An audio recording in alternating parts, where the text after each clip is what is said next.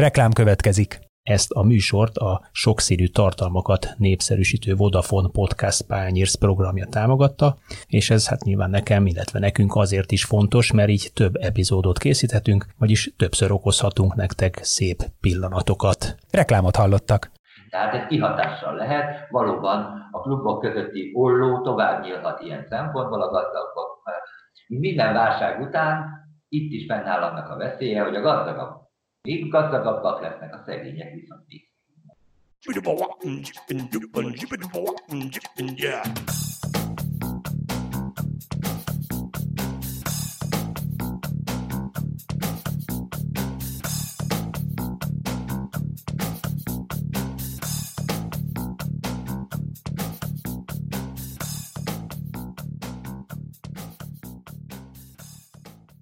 Sziasztok, ez itt az Ittszer a 24.hu focis podcastja. Ezúttal rendhagyó körülmények között jelentkezünk, de a mikrofonok és hát a laptopok mögött ezúttal is egyrészt Kálnoki kis Attila.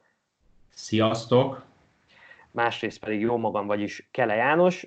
A koronavírus rám, lám ránk is hatással volt, úgyhogy mi sem jöttünk ma már össze, hanem próbálunk Skype-on keresztül a digitális technológiát kihasználva tovább menni ezzel az adással, úgyhogy ha valami kis technikai kellemetlenség adódna, vagy nem olyan a hangminőség, amit megszoktatok, akkor ezért elnézést kérünk, de ez most nekünk is egy olyan módszer, amit még tesztelünk. Viszont hát van mit megbeszéljünk, és azt gondolom, hogy mindaz, ami most a világban történik, és a hatás, amivel a sportvilágra van, vagy a futballvilágra van, az nekünk is elegendő témát ad a mai adásra, úgyhogy ennek megfelelően hívtunk vendéget is. Köszöntöm a vonalban dr. Dányi Szilárd sportjogászt. Szervusz! Sziasztok! Üdvözlök én is mindenkit! Szia Szilárd! No, és hát akkor kezdjük ezzel az egésszel, hogy mit jelent pontosan ez a Viszmajor helyzet a futballban? Egyáltalán ez a klasszikus Viszmajor helyzet, ami most van? Ez egy. Maga a Viszmajor kifejezés ugye külső elháríthatatlan okot jelent, röviden összefoglalva.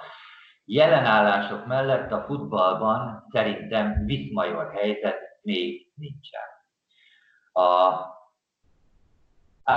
ha jól követem az eseményeket, a legutolsó ezirányú kormány határozat rendelet azt foglalja magában, hogy sportrendezvényt csak zárt kapuk mellett lehet rendezni. Tehát nincsen olyan járványügyi hatósági végrehajtó hatalmi intézkedés, ami megakadályozná azt, hogy akár ha jelenleg már csak szárkapó mellett, de sportesemények kerüljenek megtartásra. Úgyhogy álláspontom szerint jelenleg visz-major helyzet még nincsen. Egy függő helyzet van, ugyanis a Magyar Labdarúgó Szövetség úgy döntött, hogy felfüggeszti a bajnokságot. Azaz a bajnokságnak nincs még vége, egyelőre nincsenek mérkőzések. Kvázi olyan helyzet van, mintha egy válogatott szünet lenne. Lényegében ugye az összes Európa-bajnokság kettő kivételével, pontosabban két világbajnokság, a török és az ausztrál bajnokság kivételével felfüggesztése került. Ugyanakkor a, az Európa-bajnokság az egy kicsikét, mintha más helyzet lenne, hiszen azt nem felfüggesztették, hanem konkrétan ugye azt mondták, hogy oké, okay, akkor idén azt nem tartjuk meg, 2021-ben lesz. Magyarán elhalasztották. Igen, tehát az talán egy másik jogi... Persze, természetesen. Ugye felfüggesztetni azt lehet, ami folyamatban van értelmszerűen. Ami majd lesz, azt maximum elhalasztani. Azt elhalasztani lehet. Az UEFA ugye végrehajtó bizottsága döntött, hogy elhalasztja, álláspontom szerint nagyon bölcsen, hiszen teljesen kiszámíthatatlan, hogy mi lesz nyáron a tervezett időpontban, arról nem is beszélve, hogy a folyamatban lévő, bár felfüggesztett bajnokságok sorsát is előtte valamilyen úton, módon el kell dönteni, és utána fel kell készülni erre az Európa-bajnokságra is, ez pedig értelemszerűen jelen helyzetben már kivitelezhetetlen. Na most engem az érdekel, hogy ez a felfüggesztés az meddig tartható fenn. Ugye az UEFA keddi döntés alapján az élvez prioritást, hogy befejezzék a most még futó vagy jelenlegi ö, szezonnak a mérkőzéseit, viszont ennek a határidejeként június 30-át adta meg az UEFA, ami praktikusan nyilván azért egy fontos dátum, mert akkor járnak le a szerződések, csak Angliában van 69 olyan játékos, akinek június 30-áig szól a szerződése, hogy utána mi lesz, az egy nagyon, számomra legalábbis nagyon ingoványosnak tűnő jogi terület. Meddig tartható fent ez a, ez a felfüggesztés? Hát ugye ebben a kiindulási pont az következmény, hogy eddig tartanak a szerződések. A kiindulási pont az, hogy egy bajnoki év az adott naptári év július első napjától a következő naptári év július 30-áig tart. Tehát ezt tartják bajnoki évnek. És ehhez igazodott vélhetőleg az UEFA is, amikor ezt a döntését meghozta, és ehhez igazodnak általában a labdarúgókkal kötött hivatásos szerződések is. Na most, ha ez június 30-áig nem fejeződnének be a bajnokságok, akkor ezeknek a futbalistáknak lejár a szerződése, azaz július 1-én nekik már nem kell dolgozni. Értem ugyanúgy, mint bármilyen munkavállalónak, sportolóval csak határozott idejű munkaszerződés vagy megbízási szerződés lehet kötni. Ennek a lejárata, ha július 30-a, akkor július 1-én megszűnik. Itt ahhoz, hogyha ezt az általad felvetetteket, azaz később érne véget a bajnokság, át lehessen hidalni, ahhoz maradjunk kis hazánkban, a Magyar Labdarúgó Szövetségnek szabályzatot kellene módosítani, ugyanis van egy olyan szabályzata az MLS-nek, hogy a NIASZ, az a nyilvántartási igazolási és átigazolási szabályzat, és abban rögzítése került, hogy labdarúgóval hivatásos sportolói szerződést két lejárati időponttal lehet kötni, július 30 vagy december 31-e. Tehát a klubok szabályszerűen nem tudják azt megcsinálni, hogy megállapodott az adott játékossal, hogy egy hónapot még ráteszünk a szerződésre. Ez jogilag rendben lenne, de az MLS akkor ezt a szerződést nem fogadná be, csak és kizárólag akkor fogadhatja be, ha a rendkívüli helyzetre tekintettel ezen szabályzatát módosítja, azaz más időpontot is megenged lejárati dátumként. Mert az viszont Hát azt persze megteheti a futballklub, hogy ebben az esetben december 31-ig hosszabbít, és akkor megmarad a, a nyelv határidő, de ha egy köztes megoldás lenne, ahhoz mindenképpen az MLS-nek szabályzatot kell. Bocsánat, de ha jól értem, akkor itt egyedileg kell mindenki, tehát lehet, hogy lesz olyan labdarúgó, aki belemegy abba, hogy december 30-áig meghosszabbít, vagy 31-ig meghosszabbítja, ez lesz, aki nem megy bele, tehát nem lehet egy darab döntéssel az összes ilyen szerződést kitolni. Természetesen ez minden személy, minden, mindenkinek egyedileg kell megállapítani. Erre kollektív megoldást, hogy most innentől kezdve mindenki munkaszerződése meghosszabbodik egy hónappal, ezt szerintem ezt jogszerűen megoldani nem lehet. Magyarán akkor... El... úgy, bocsáss meg Attila, csak még egy gondolat, hogy ugye ha most valakinek június 30-án lejár a szerződés, akkor január 1-től bárkivel már aláírhatott egy új szerződést július 1 tehát lehet, hogy az általad is említett játékosoknak, vagy még nagyon sok játékosnak 2020. július 1-től már van egy új hivatásos sportolói szerződése egy teljesen más sportszervezettel. Magyarán akkor előfordulhat az, hogy mondjuk a, a MLS eltolja a bajnokságot, és mondjuk július 30-a környékén végződik, akkor mondjuk Kispista nevű labdarúgó június 30-ig a Ferencvárosban kergeti a labdát, július másodikán a 28. bajnoki fordulóban pedig már az Újpestben futballozik. Létezik ilyen? Előfordulhat? Ha hát, neki volt egyébként egy lejárt szerződése, január 1-én aláírt ugye a Ferencvárosból az Újpestbe, csak hogy ezt a kedves példát említsem. Tehát akkor ez, ez előfordulhat jogilag? Jogilag előfordulhat, az nem fordulhat elő a jelen szabálykörnyezetben, hogy pályára is léphessen, tehát munkaviszonyba oda kerülne munkaviszonyba, csak ugye van egy fránya átigazolási időszak is, és ahhoz, hogy ő játékengedélyt kapjon az új sportszervezeténél, eh, ahhoz értelemszerűen az átigazolási időszakban kell lenni. Mhm. Magyarul július 15-től augusztus 30-ig. Van, azt hiszem. A, így van. Tehát akkor, akkor ez úgy igaz, hogyha 15-én kezdődik az áti, nyári átigazolási időszak, hogy 16-ától már járhat. Aha, tehát magyarul akkor lehet, hogy nem a 28 a példát vesszük, hanem a 32. fordulóban már ott lehet. E, elég érdekes e, ez, mind a mellett e, össze is kuszálja a magyar és az európai labdarúgás személyi állomány kérdését, ez, ez egészen biztos. De vajon a, a pénzügyi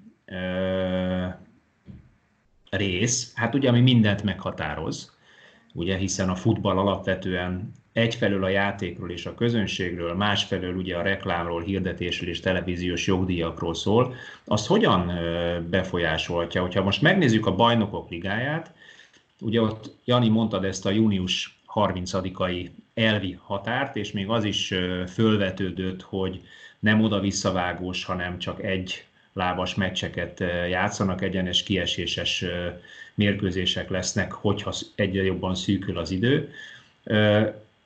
Mi van akkor, hogyha nem sikerül? Mert olyan erős ez a vírus, hogy kitart ez még májusban, júniusban is, és mégsem lesznek mérkőzések. Mi van akkor? Hát Pénzügyileg a... hogyan, hogyan látod ezt a szituációt? Hiszen ugye, hogyha az UEFA-t nézzük, akkor a két nagy sorozat az körülbelül szerény információim szerint 2,1-2,2 milliárd eurós árbevételről van szó, televíziós jogdíj és hirdetési árbevételről, aminek elhanyagolható része az UEFA-é. Ennek jelentős része a résztvevő kluboké. Ilyen formán a Ferencváros, vagy az idén ugye résztvevő magyar klubok is, hát igen-igen érzékenyen érinti őket, hogyha nem sikerül, be, vagy érintheti őket, hogyha nem sikerül befejezni a két sorozatot. E tekintetben ugye ennek a pénzügyi oldalával kapcsolatban nagyon nyilatkozni nem tudok, mert ugye nem közgazdás vagyok. A jogi oldala tekintetében egy fontos dolgot tudok mondani. Itt ebben a nem várt esetben ugye a szerződés teljesítése lehetetlenné válik. A jog nagyjából ezt így fogalmazza meg. A szerződés teljesítésének a lehetetlenné válása esetén vizsgálni kell, hogy ez kinek a felelősség. Ha az egyik fél felelős, akkor a másik kárát meg kell térítenie, egyszerűsítve ennek a megközelítését. Ha senki nem felelős, azaz mondjuk egy Bismarck helyzetnél, ahol elháríthatatlan külső okkövetkezménye mindez, abban az esetben viszonylag egyszerűen szabályozza a jog, az adott teljesített szolgáltatás és ellenszolgáltatás arányában el kell számolni vele. Azaz, kevesebb szponzorációért kevesebb díj fog járni ezáltal, és akkor ezt már vetíthetjük a közgazdasági oldalra is, kevesebb bevétele lesz az UEFA-nak, és kevesebb bevétele lesz azoknak a kluboknak, akik az UEFA-tól származtatottan ebből a pénzből részesülni fognak, vagy már részesültek.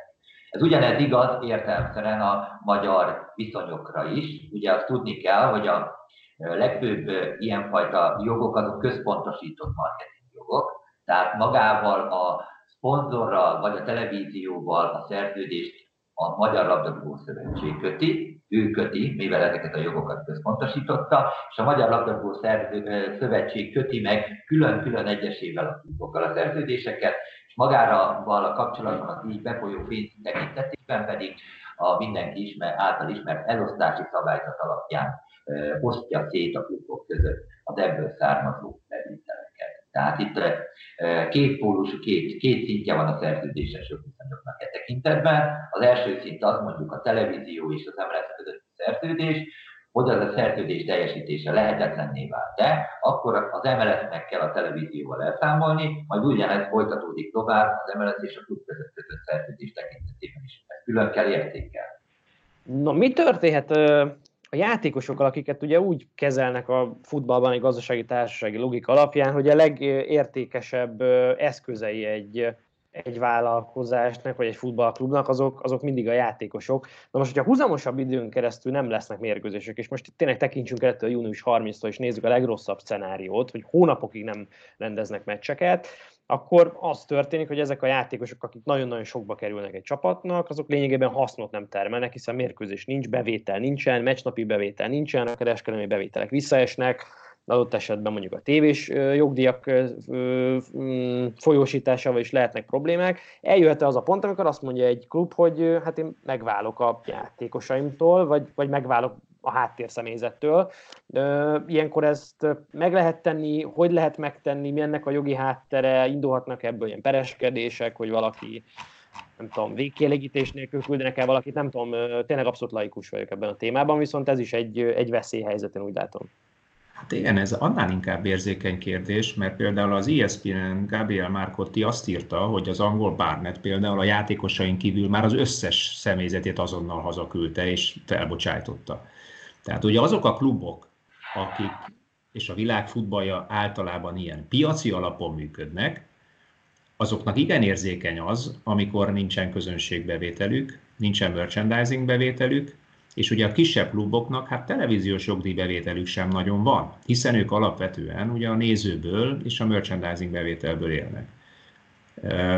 Mondjuk ilyen szempontból is zárójel bezárva a magyar futball, mint a kicsit védettséget élvezne, hiszen a legkevésbé működik piaci alapon. Tehát mi még, mi még egészen biztonságban érezhetjük magunkat, mindaddig, amíg a magyar gazdaság is biztonságban van. Na, visszaadom a szót, hát ha Szilárd erre tud valami jó választ adni. Nem egyszerű a helyzet. A jelen állapotok szerint, amikor ugye maradjunk a magyar viszonyoknál és a magyar munkajognál, az akkor nem ismerem. A magyar valamelyest talán. Jelen helyzetben ugye a bajnokság fel van függesztve. Ez azt jelenti, hogy gyakorlatilag a munka, és most maradjunk most akkor szűken csak a labdarúgóknál, egy kvázi készenléti helyzetben kell lenniük, hiszen holnap, holnap után, azután, két hét múlva dönthet úgy a Magyar Labdarúgó Szövetség, mint a Magyar Labdarúgó Bajnokság szervezője, hogy ezt folytatni kell. Maga a munkajogi megközelítés ennek a témának két oldal, vagy két, ketté kell bontani. Ugye a hivatásos sportolók határozott idejű munka vagy megbízási jogviszonyban vannak. Míg a kiszolgáló személyzet mindenki más, főszabály szerint, nyilván az edzői stáb ott is a határozott idő a preferált, bár ott nem kötelező, mindenki másnál főszabály szerint határozatlan idejű munkaviszonyban vannak az emberek. A határozott idejű munkaviszonyt csak és kizárólag akkor lehet erre a történetre tekintettel felmondani, ha ez már elháríthatatlan külső fok szintet elér. De mint mondottam, a beszélgetésünk elején ez szóba került, jelenleg még nincs meg ez a helyzet. Tehát álláspontom szerint mindenkinek, akinek határozott idejű munkaszerződése van, jelenleg ezen ok miatt felmondani nem lehet. A határozatlan idejű munkaviszonyban lévőknél ott más a helyzet, hiszen ott, hogy úgy mondjam, tágabb a fel, jogszerű felmondási fokoknak a tárháza.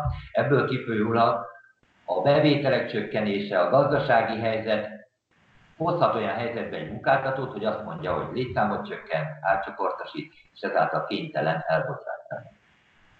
Úgyhogy ketté kell bontani a jelenlegi helyzetet. A határozott idejű munkaviszonyok tekintetében álláspontom szerint jelenleg nincs jogszerű felmondási jog a jelenlegi helyzetben, a határozatlan idejűeknél már lehetséges az adott gazdasági helyzetének következő. És ugye van még itt egy fontos témakör, amit ugye a sajtóban sokfelé feszegettek, a kell-e most munkabért fizetni a munkavállalók? Ugye álláspontom szerint itt is az elháríthatatlan külső ok következményeként jelenállások mivel, mellett, mivel a bajnokság fel van függesztve, jelenások mellett álláspontom szerint a hivatásos sportolóknak az alapmunkabérük jár, amennyiben nekik munkát adnak, azaz otthon egyéni edzéstervek alapján feladatokat kell elvégeznie, kvázi otthon dolgoznak ők is, mint mindenki más. Ugye a tegnapi kormányzati rendelkezés, hogy ez a, ez a sportot is és a labdarúgást is érinti, hogy nem kell most járulékot fizetni. Tehát ennyiben segített most a végrehajtó hatalom, hogy csökkenti a ráháruló terheket, a munkabérre ráháruló terheket, és ezzel próbálja a sportszervezeteket, értelemszerűen ezen belül a futballt is, de minden más sportszervezetet, ahol munkaviszonyban, hivatásos sportolói jogviszonyban foglalkoztatnak embereket, hogy csökkentsék a kárt.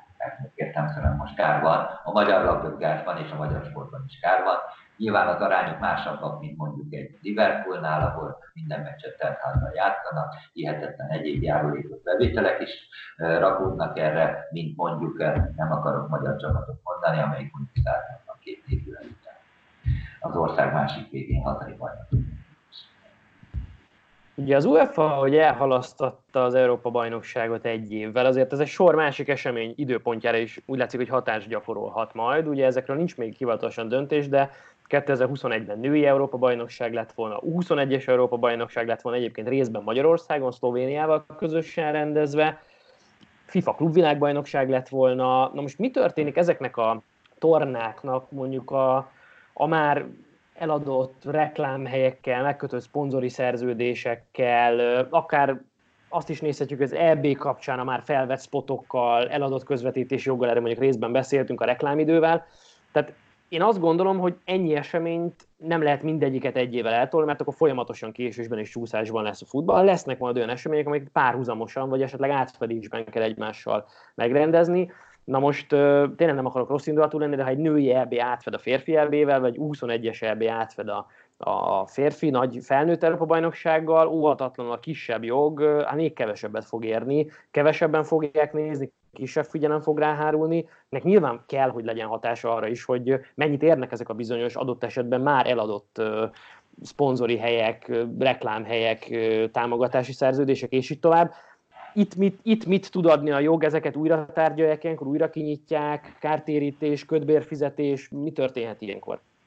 Hát az EB kapcsán rögtön ugye a jegyek is fölmerülnek, hiszen ott már értékesített jegyek vannak, amire, hogy jól tudom, az UEFA az, az tett is utalást, hogy természetesen aki vissza szeretné váltani, az visszakapja a pénzét, aki meg nem, annak meg megtalálják a megoldást, hogy a, amikor megtartják, akkor ugyanúgy érvényes legyen. Tehát biztos, hogy van erre jelesül a jegy kérdése átfedés, és feltételezem azért a, a, a reklámozók is vannak annyira józanok, vagy a televíziós társaság is vannak annyira józanok, bár kérdés a gazdasági helyzet az mennyire terel józanságra, és mennyire terel inkább a túlélés irányába, azért törekedni fognak arra, hogy megállapodás szülessen, de mondjuk jogilag nyilván én nem tudom úgy megvilágítani a kérdést, mint esetleg Teszilárd.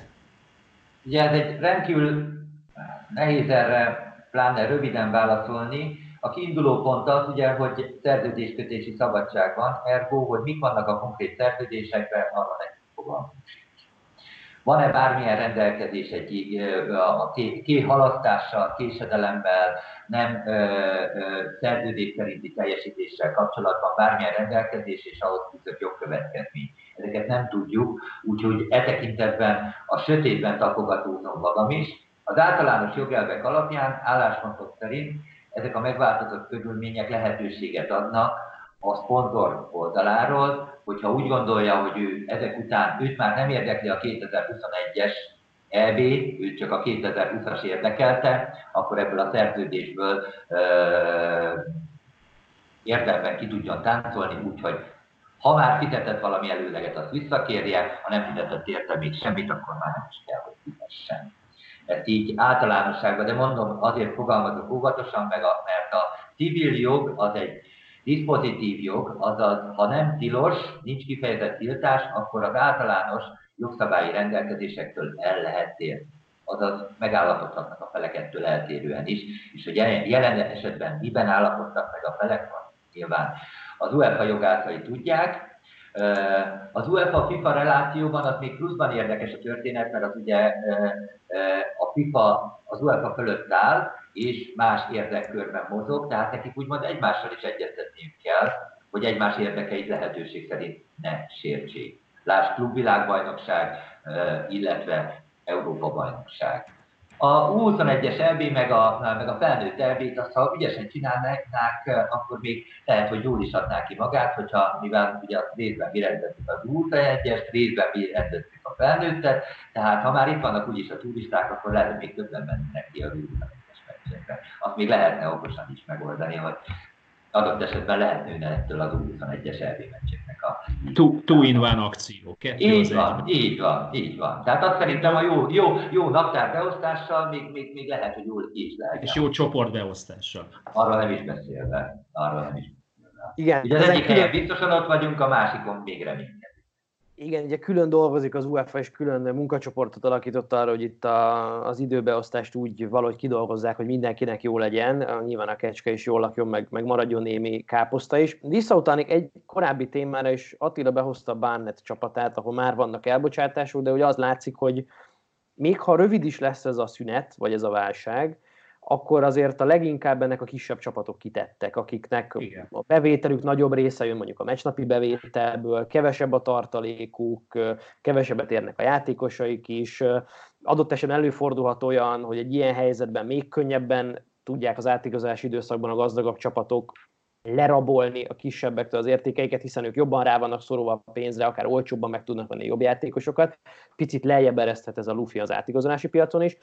Fölmerült itt sok mindenkiben, hogy kinek kellene szolidarítani, alapot létrehozni esetleg pont azért, hogy a, akár az amatőr futballt, vagy a félprofi futball segítsék, vagy a kisebb klubokat, az alacsonyabb osztályú klubokat segítsék, megmentsék valamilyen módon. Itt mik a jogi lehetőségek, FIFA, UEFA, kinek a feladata ez, milyen formában képzelhető ezzel, erről tudsz mondani valamit, Szilárd? Kérlek szépen, álláspontom szerint persze támogatási rendszert ki lehet alakítani, és akkor nyilván ennek le kell gyűrűznie az adott nemzeti szövetségen belül, álláspontom szerint ilyen támogatási rendszer létrehozhat önállóan a UEFA is. A FIFA azért nem, mert a FIFA a klubfutballal nem nagyon foglalkozik, nem az a dolga. Persze besegíthet, adhat bele pénzt ő is, bárcsak így tenne, de nem a klubfutballal foglalkozik a FIFA elsősorban. Az UEFA, amelyik ugye az adott régió, de ugyanez igaz bármelyik ugye kontinentális szövetségre, annak muszáj a kutyakötelesség a klub futballal is foglalkoznia, létrehozhat ilyen alapot, amelyből egy adott országos sportági szakszövetséget támogat, és az adott sport, országos sportági szakszövetség ebből a pénzből, meg ha hozzá tud tenni még egyéb pénzből, létrehozhat ilyen alapot. E tekintetben Nyilván ezt adott esetben lehet, hogy érdemes lenne egyszer megkérdeznetek a Magyar Labdarúgó Szövetségtől, hogy gondolkodik-e ilyenben. Én nem tudok ilyenről, de, de ennek létjogosultsága természetesen a kisebb klubok, pénzügyileg instabilabb klubok megsegítése érdekében mindenképpen van, különös tekintettel arra, hogy Hát, amikor ugye baj van, akkor megjelennek a keselyük is. Amit mondtál, az, hogy ilyenkor értelmszerűen egy játékos játékjogának a használati joga éppen annyit ér, amennyit fizetnek érte. Ha te bajban vagy, és muszáj vagy eladni, és ezt kihasználja valaki, akkor, akkor olcsóban meg tudja venni, mint akkor, amikor nincsen baj, és nem akarom eladni feltétlenül ennek a játékos játék jogának a jogát. Tehát ez kihatással lehet, valóban a klubok közötti olló tovább nyílhat ilyen szempontból a gazdagok. Minden válság után itt is fennáll annak a veszélye, hogy a gazdagabb, még gazdagabbak lesznek a szegények viszont még az UEFA-nak egyébként becslések szerint durván fél milliárd eurónyi tartalékja van, olyan, amit egyébként mondjuk, ha financial fair play-ről beszélünk, bizonyos esetekben fordíthat segítségnyújtásra. Mondjuk én kevésbé érzem ennek lehetőségét. Ahogy egyébként a, a Dortmundnak a, a vezérigazgatója, Hans-Joachim is azt nyilatkozta, hogy hát gyerekek, mi egy piacon élünk, versenyben vagyunk, tehát ő ezt már úgy előre leszögezte, hogy, hogy figyelj, itt verseny van, tehát aki túléli, túléli, aki jobban jön ki belőle, jobban jön ki belőle, vagy legalábbis erre utalt ezzel a mondattal, aki meg nem, az nem. Kétségtelen tény, hogy én is azt látom, amit te mondasz, mert ugye ez egy örök, örök igazság mindenféle válságra, hogy aki válsághelyzetben forrással rendelkezik és, és jó döntéseket hoz, az nyilván győztesként tud kijönni egy válsághelyzetből, aki meg, meg nem, az meg valószínűleg vesztes lesz, ami vezethet oda egyébként, hogy adott esetben klub, ha húzódik, nagyon húzódik, teszem hozzá ez a válsághelyzet, klubok szűnnek meg, játékosok válnak szabaddá a gazdasági térben, eh, vagy a professzionális térben, így aztán nyilván a felvevő piac, amelyik képes, fizetőképes keresettel rendelkezik, az pedig föl fogja szippantani a jobb játékosokat. Egyetértek, ezt hívják kapitalizmusnak, vagy piacgazdaság. Körülbelül igen. Eh, úgyhogy alapdarúgás is ennek mentén működik a világban ahogy mondtad, részben Magyarországon is, úgyhogy erre reálisan számítani lehet, már csak azért is, mert gyakorlatilag kidolgozhatatlan, hogy akkor kinek mennyit segítsünk, hogyan segítsünk, mit segítsünk. Maximum ilyenfajta intézkedéseket tudok elképzelni, hogy mondjuk a kiskluboknál a nevezési díjakat csökkentik, vagy nagyvonalon úgymond el is engedi nekik a játékengedély kiváltásával, a játékvezető küldéssel. Ezekkel a díjakon egyébként ebbe a, a Magyar Labdarúgó Szövetség a, az úgynevezett amatőr futballt már eddig is jelentősen segítette, mert minimalizálta ennek a költség oldalát. Ilyenekre lehet szerintem számítani, de arra, hogy, hogy, hogy Sajnos te rosszul kalkuláltad a tévet, kiesett X néződ, emiatt elveszítettél három szponzort, és ezért a Magyar Labdarúgó Szövetség adjon neked bármilyen támogatás, segít, akármit, és ez ugyanígy igaz a világ bármelyik részére, ennek a kicsinek is kisebb. Nekem egy kérdésem van még, ami lehet, hogy inkább gazdasági, de azért van jogi háttere is. Ugye, hogyha picit kivesszük a, a futballt és egy tágabb kontextusba helyezzük, akkor azért látható, hogy itt nagyon sokan nagyon komolyan készülnek egy igen jelentős gazdasági visszaesésre. Szolgáltató szektor az ebben már fél lábban benne van, nyilván nagy a veszély, hogy a termelő ágazat is így jár, ugye látjuk az autógyáraknak a, részleges leállását, vagy időleges leállását. Na most ugye a magyar futball utóbbi időszaki fejlesztésének alapja az a TAU rendszer volt, ami ugye a vállalkozásoknak a társasági adójának a felajánlásából működött.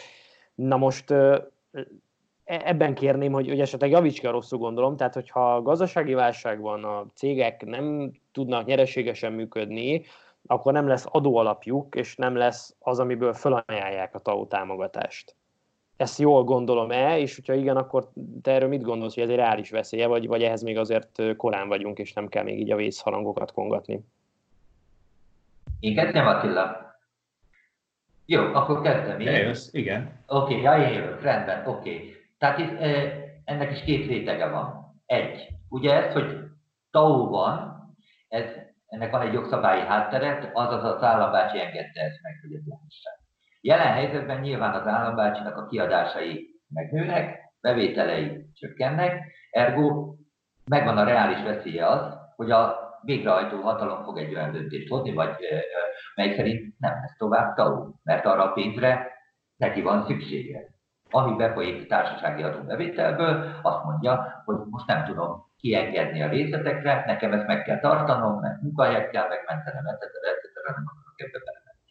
Ha az állambási nem dönt így, meghagyja a jelenlegi rendszert, akkor pedig értelemszerűen, ha kevesebb lesz a társasági adó bevétele, adó alapjául szolgáló bevétele egy cégnek, akkor kevesebbet Na most ugye a válságnál is, ahogy az imént egy kicsit már beszéltük, hogy a gazdagabbak még gazdagabbak lesznek, a szegények még szegényebbek, nem vagyok közgazdát, nagyon óvatosan fogalmazok, hogy senki ne kopincson a kopasz fejemre, de én úgy gondolom, hogy a maradhat olyan gazdasági háttér, amelyik tud tau adni tisztességgel egy válság után is, de alapvetően, eh, hogy úgy mondjam, az én lehetőségeimet, képességeimet meghaladó kérdéskör. Az biztos, a kevesebb a társasági adó alapján szolgáló bevétel, kevesebb az, amit rá lehet költeni akár a sportra.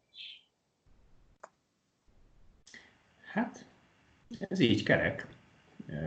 Szerintem ehhez nehéz hozzátenni bármit is, mert, mert ez valóban így tűnik logikusnak, ahogy elmondta Szilárd. Mind a mellett én azt gondolom, ugyanakkor az is egy gazdasági matematika, ha lesznek gazdagabbak és lesznek szegényebbek, akkor a szaldó azért ugyanannyi lesz. Erre próbáltam utalni én is, igen. Hát legyen így, ez egy optimista forgatókönyv. Én egy picit pessimista vagyok ebben a kérdésben, de, de kívánom, hogy legyen nektek igazatok. És, és én köszönöm Szilárd, hogy a rendelkezésünkre állt. Én rengeteget tanultam ebből a beszélgetésből. Remélem, hogy a hallgatók is így vannak ezzel, és remélem, hogy majd a jövő héten is velünk tartanak, amikor hát ezt a karantén jellegű home office időtartamot kihasználva majd valami másik témát próbálunk kibontani részletesen. Köszönjük szépen nektek! Én is köszönöm, élveztem a beszélgetést, úgyhogy köszönöm még egyszer. Sziasztok! Sziasztok!